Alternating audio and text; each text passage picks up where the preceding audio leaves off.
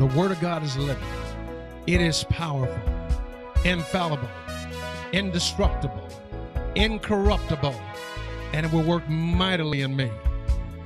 And now, your host, Pastor Jerry Miah Williams, from the service already in progress. Amen. Let's open our Bibles this morning uh, to Genesis chapter 3. And I want to finish the series I've been doing. And when I first started this message, I had no intent of this being a series. But you know what? As you study the Word of God, you learn new things. God shows you new things. And then you develop uh, the things that God has given you. We began talking about how guilt is a deadly poison. Then we began to talk about the source of guilt, how guilt is produced. And, and we talked about all this, not all, but some of the various ramifications of guilt. And, and today, what I want to do, I want to wrap this up by talking about how a guilt trip is really an ego trip. And I'll put that together for you. But let's read from Genesis chapter 3. Genesis chapter 3. And let's begin reading at verse 1. Now the serpent was more cunning than any beast of the field which the Lord God had made. And he said to the woman, Has God indeed said, You shall not eat of every tree of the garden? And the woman said to the serpent, We may eat of the fruit of the trees of the garden, but the fruit of the tree which is in the midst of the garden, God has said, Ye shall not eat it, nor shall you touch it, lest you die. Please notice the woman knew the command. Please notice the woman had the word of God. Unmistakably. Now look at verse 4. Then the serpent said to the woman, You will not surely die. This is what the devil does. The devil will tell you that God's word isn't true, or the devil will cause you to, to get confused about God's word. But what's behind it all is that the devil is a liar. And we must make up our minds that we're going to believe God and not the devil. So Eve knew exactly what God said. She had the word of the Lord. Yet it didn't stop the, the, the serpent, it didn't stop the devil from coming to lie to her. And the devil began to rationalize this lie by saying in verse 5 For God knows that in the day you eat of it, your eyes will be open, and you will be like God, knowing good and evil. So when the woman saw that the tree was good for food, and that it was pleasant to the eyes, a tree desirable to make one wise. She took of its fruit and ate. And she also gave to her husband with her, and he ate. Then the eyes of both of them were open, was open to guilt, open to shame, emotions they had never felt before. Then the eyes of both of them were open, and they knew that they were naked. They knew they were guilty. And they sewed fig leaves together and they made themselves coverings. Again, I want to talk about how a guilt trip is really an ego trip. I've told you that to rid yourself of guilt, it is imperative that you not forget that the gospel, the gospel is good news for the guilty. Every one of us has been guilty of something or another. But I'm telling you that the gospel is good news for the guilty. Remember, Paul wrote to the Romans in Romans chapter 4, verse 5. Paul says, But to him who worketh not, but believe on him who justifies the ungodly. In other words, believe on him who justifies the guilty. his faith is accounted for righteousness. You cannot work through your guilt. You cannot do enough good deeds to assuage your guilt, to wipe away your guilt. You must look to the gospel. You must look to God, for He is the one who justifies us. We're not justified because we try to keep all the rules. We're not justified because we've done the works of the law. Not so. But we're justified because we believe on Him who justifies the ungodly. We believe on Him who justifies the guilty. And our faith in Him is accounted for righteousness. Until you make a non negotiable commitment to the gospel, until you make an unwavering commitment to who you are as a new creation in Christ Jesus, you always have within you a judge, a jury, and a prosecuting attorney. Come on. Who is that judge? Who is that jury?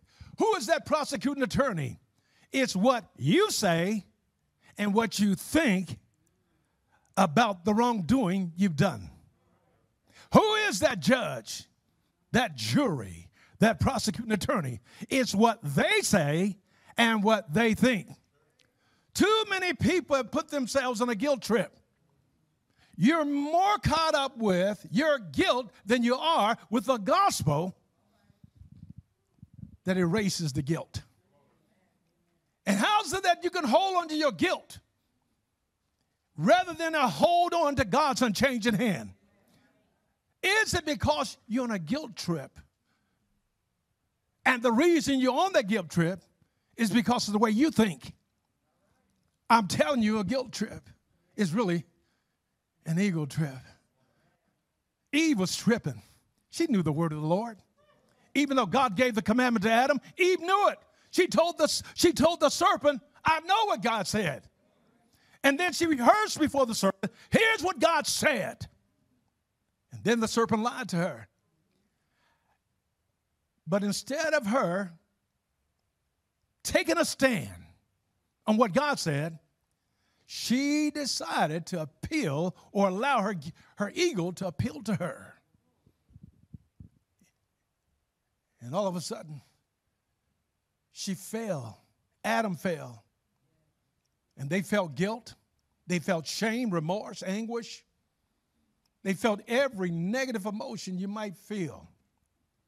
I see some of you fanning, but I, I believe that all the units are working. It's, a special summer. Okay. Oh, I thought you were going to say that it's some special people. but all the units are working. Glory to God. Amen. But a guilt trip. It's really an ego trip. Why is it that we beat up ourselves because of stuff we've done wrong? Everybody's made a mistake. Everybody has fell short of the glory of God here or there somewhere. And how's it that we allow that guilt to beat upon us? It's because you're tripping. You're tripping because you are allowing what you think and what you say mean more to you than what God has said. So, what is ego? What is ego? Well, ego is an acronym. I had a very spirited conversation with one of the deacons yesterday, and we were talking about this a little bit. That ego is really an acronym for edging God out. Some people might say easing God out. But either way, you're pushing God away. So, ego is really an acronym for edging God out. Isn't that what Eve did? Huh? Remember, she knew the Word of God, she knew the commandment. And when the devil lied to her and said, You will not die, for God knows that in the day you eat of this fruit, you will know good and evil, and you will be like God. That appealed to her. Then all of a sudden, Eve began to edge God out. Genesis chapter 3, verse 6 says, And when the woman saw that the tree was good for food, she's edging God out. And when it was pleasant to the eyes, she's still edging God out. A tree desirable to make one wise. She has edged God out of the picture. Then she ate of the fruit. She disobeyed God, she and her husband, because they edged God out. So, what is ego? Other than an acronym. Now, I want you to listen to very carefully. Ego is really an exaggerated sense of self importance. And I know you know folk like that. You've encountered them. Come on. They may be some of them in this church. But it's an exaggerated sense of self importance. You're not satisfied to be who God says you are. You want to be somebody else. You want people to think you're important or impotent. Huh? Listen to me. It's an exaggerated sense of self importance. It's, it, it's really a high minded confidence in satisfaction that you have in yourself rather than God. I encounter people like that all the time. And it's easy to see, as the deacon and I were discussing yesterday, you see it in church leaders, ministers. They want you to call them by their title when God don't even call them by their title. Did you hear what I said? Many of you have had this experience with me, don't raise your hands, where you made the mistake of calling me Reverend Williams. And I stopped you and said, That was my father. I'm Jerry. And I'm satisfied being Jerry. I remember that after I got filled with the Holy Ghost, came into the Pentecostal experience, and I got introduced to the Thompson Chain Bible. When I purchased my first Thompson Chain Bible, instead of having my name inscribed on the Bible, I told them just put servant of God on it. Didn't need no title, just servant of God. So that was my quest. I want to serve God. I want to please God. I don't care what anybody calls me. I know who I am. And the reason I know who I am, because God told me so. So you don't have to call me doctor, reverend. You don't have to call me anything. You can just call me Jerry. That's who, you know, every time God spoke to me, he said Jerry. He never used a title. But a lot of times that's ego. And then some people get upset if you don't address them by a title. That is shallowness. That is edging God out. And you wonder why you can't un- unload your guilt. Again, everybody's felt guilty at one time or another about something. Now, I looked in the dictionary the other day, the Merriam-Webster dictionary, and I wanted to find out what a guilt trip, what an ego trip was, rather. The dictionary says the ego trip is an act that enhances or satisfies the ego. So that could be your words or your action. And so, what you're doing, you're always trying to enhance that ego. And what God wants you to do is to let that ego die. Had Eve not appealed to her ego, man would not have fallen in sin. Man would not have disobeyed God. Huh? Now, let me say this, and let me, let, me, let, me, let, me, let me make sure everybody understands where I'm coming from. I believe in life with all my heart. I believe in life. But I'm telling you, many of you are misled with this abortion issue. This abortion issue really isn't about spirituality, it's about politics. I've been in the church all my life. And I remember there was there was no discussion among the church about abortion until the early 80s. And if some of you remember what happened during the early 80s, there was the advent of the moral majority, led by Reverend Jerry Falwell from Lynchburg, Virginia. And they needed an issue. And the issue they chose to gain political power was the issue of abortion. Abortion was all about controlling women, having power over women, and they used that to further their political as- aspirations. But I'm telling you, it's egotistic for anybody, especially some old man somewhere, to tell a woman what she should do with her body. You are edging God out. You're doing something that God didn't do. I am all for life, but I believe that women ought to have the freedom to choose before God about the health care. Huh? You, you know, when I first went to law school, one of the first cases we studied, and I believe it was, it was in civil procedure, I'm sorry, constitutional law. One of the first cases we studied in constitutional law was Roe versus Wade, the same case that the Supreme Court just overturned. I read that case, I read that case, and I read that case. That case was not about abortion, it was about privacy. It was about a woman's right to privacy. How's it that you can stand on a soapbox and tell a woman, tell a man, you got a right to privacy, but not a woman? Something's wrong with that picture. Somewhere you're edging God out.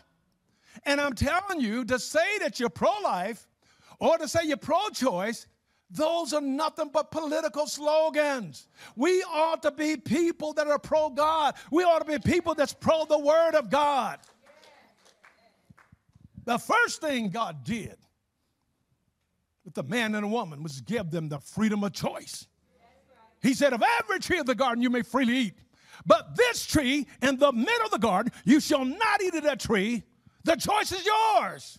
For in the day you do, you shall surely die. How's it that God can give the man and the woman choice, but politicians says women cannot have a choice? That is ego. You're edging God out. How many been to medical school in here? I haven't. But I do know this. Here's what they teach in medical school. They teach when there's a conception, there's first an embryo. Then the embryo develops into a fetus. Then the fetus becomes a born child.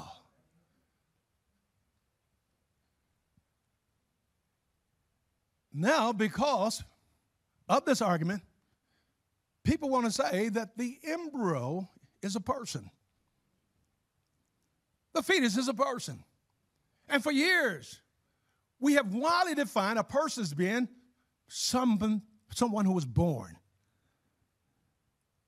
Someone who was born. Somebody said, Well, didn't God say to Jeremiah that before you're formed in the womb, I knew you? He knew Jeremiah, but he didn't say he knew Jeremiah as a human being or a person. The same way when you die, your spirit will depart from your body and return to God, but you don't return to God as a person. You return to God as a spirit. We got it all mixed up. And all the time we're edging God out just to win an argument. And I'm telling you, we need to submit to what God said. We don't go beyond this and we don't try to fall beneath this or behind this. We don't add to the word. We don't take away from the word. We hold on to what God said. So the eagle has to die. The eagle has to die. Paul also said to the Romans in Romans chapter 6, Paul says, likewise you also. Likewise you also. Now, anytime the Bible says likewise, likewise you also, You is the you he's referring to. So in Romans chapter 6, verse 11, Paul said to the Romans, Likewise, you also reckon yourselves to be dead. To be dead unto God, but alive in Christ Jesus our Lord. Let's look at that another way. If Paul says we ought to reckon ourselves to be dead indeed to sin, that's what he said. Reckon yourselves indeed to be dead to sin, but alive unto God in Christ Jesus, then we also need to reckon ourselves to be dead to the ego. Huh? A dead man doesn't have an ego. Let me say it again. Dead men don't sin. Dead men don't have egos. And Paul says, if we are likewise, you also, that's every one of us, likewise, you also, reckon yourselves to be dead indeed to sin, reckon yourselves to be dead indeed to the ego, but alive in God, in Christ Jesus our Lord. Listen, beloved, before you can get into the promised land, you have to cross the Jordan. When God delivered Israel out of Egypt, they wandered around the wilderness for 40 years, but they couldn't enter the promised land until they crossed the Jordan. Now, I know a little bit about the Jordan. I had the opportunity, the honor of baptizing a few people in the Jordan River. Jordan River doesn't look that clean. It's not that wide. It's not that deep. In fact, the water probably came up to my waist when I stood in the, the, the, the, the, riverbed. And what's the so significant about being baptized in the Jordan? Well, that's what John did his baptizing. Remember? Matthew chapter 3 and 4, we find that's what John did his baptizing. But it's, it's, it's, it's even a deeper significance of baptism because when we baptize, it represents a death, a burial, and that's why we immerse the candidate under the water. It represents a death, a burial, and a resurrection when you pull them up out of the water into a newness of life.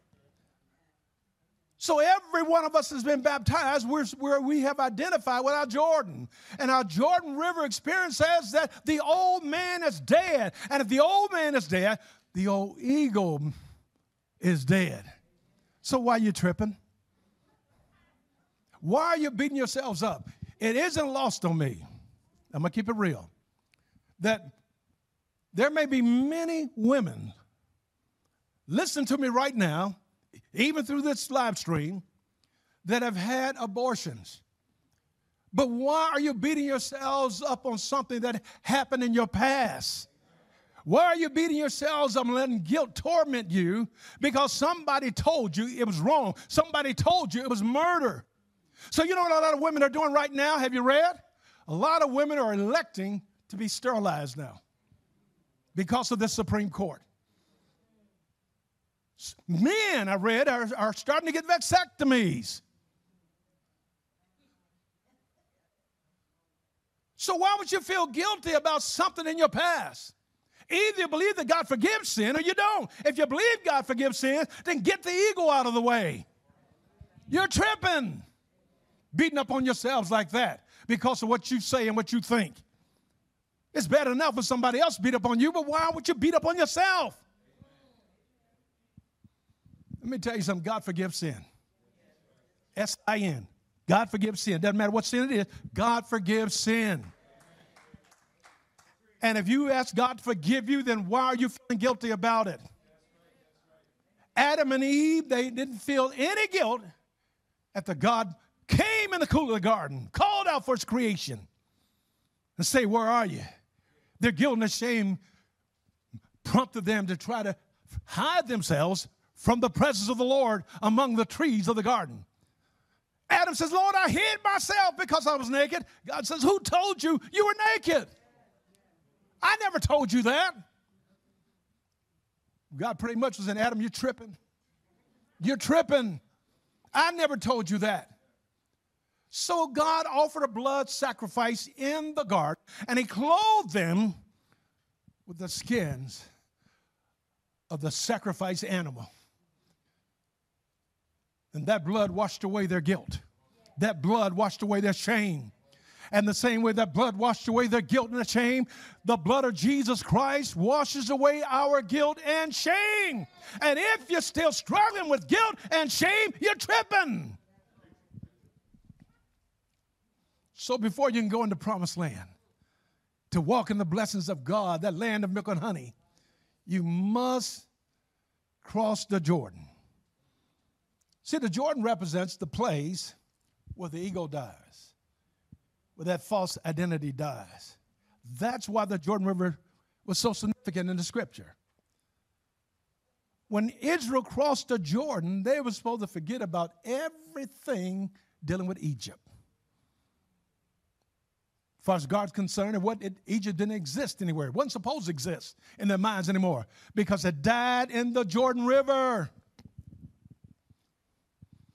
Truth be told, beloved, as far as God's concerned, your sins don't exist. Your sins doesn't exist. Somebody asked me last week on the way out to church, they said, But Pastor, where's that scripture where God promised not to remember our sin. Oh, Isaiah 43, verse 25, but you can also find it in, in Hebrews 8, Hebrews 10. But Isaiah chapter 43, verse 25, God says, I, even I am He who blotteth out your transgressions for my own sake. Your sin I will remember no more. So, as far as God's concerned, your sin doesn't exist. And if your sin doesn't exist, then your ego doesn't exist.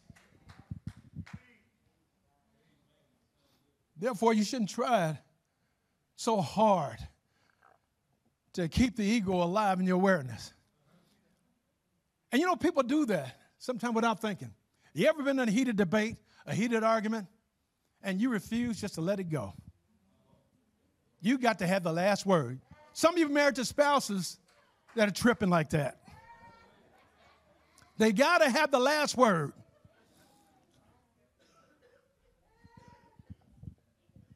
My wife reminded me this morning how long we've been married? Well, 43 years? 47 years. Let me tell you something. Let me tell you something. This brother could care less about the last word because I ain't tripping. I ain't tripping.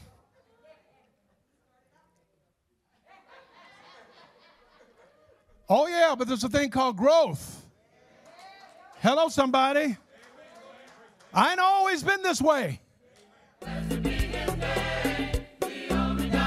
Join us Sunday at Agape Word Fellowship, where Dr. Jerry Miah Williams is your pastor, proclaiming a life changing message of the agape love and power that God is. For more information, log on now at www.agapeword.net, 1430 South New Hope Road. Agape Word Fellowship.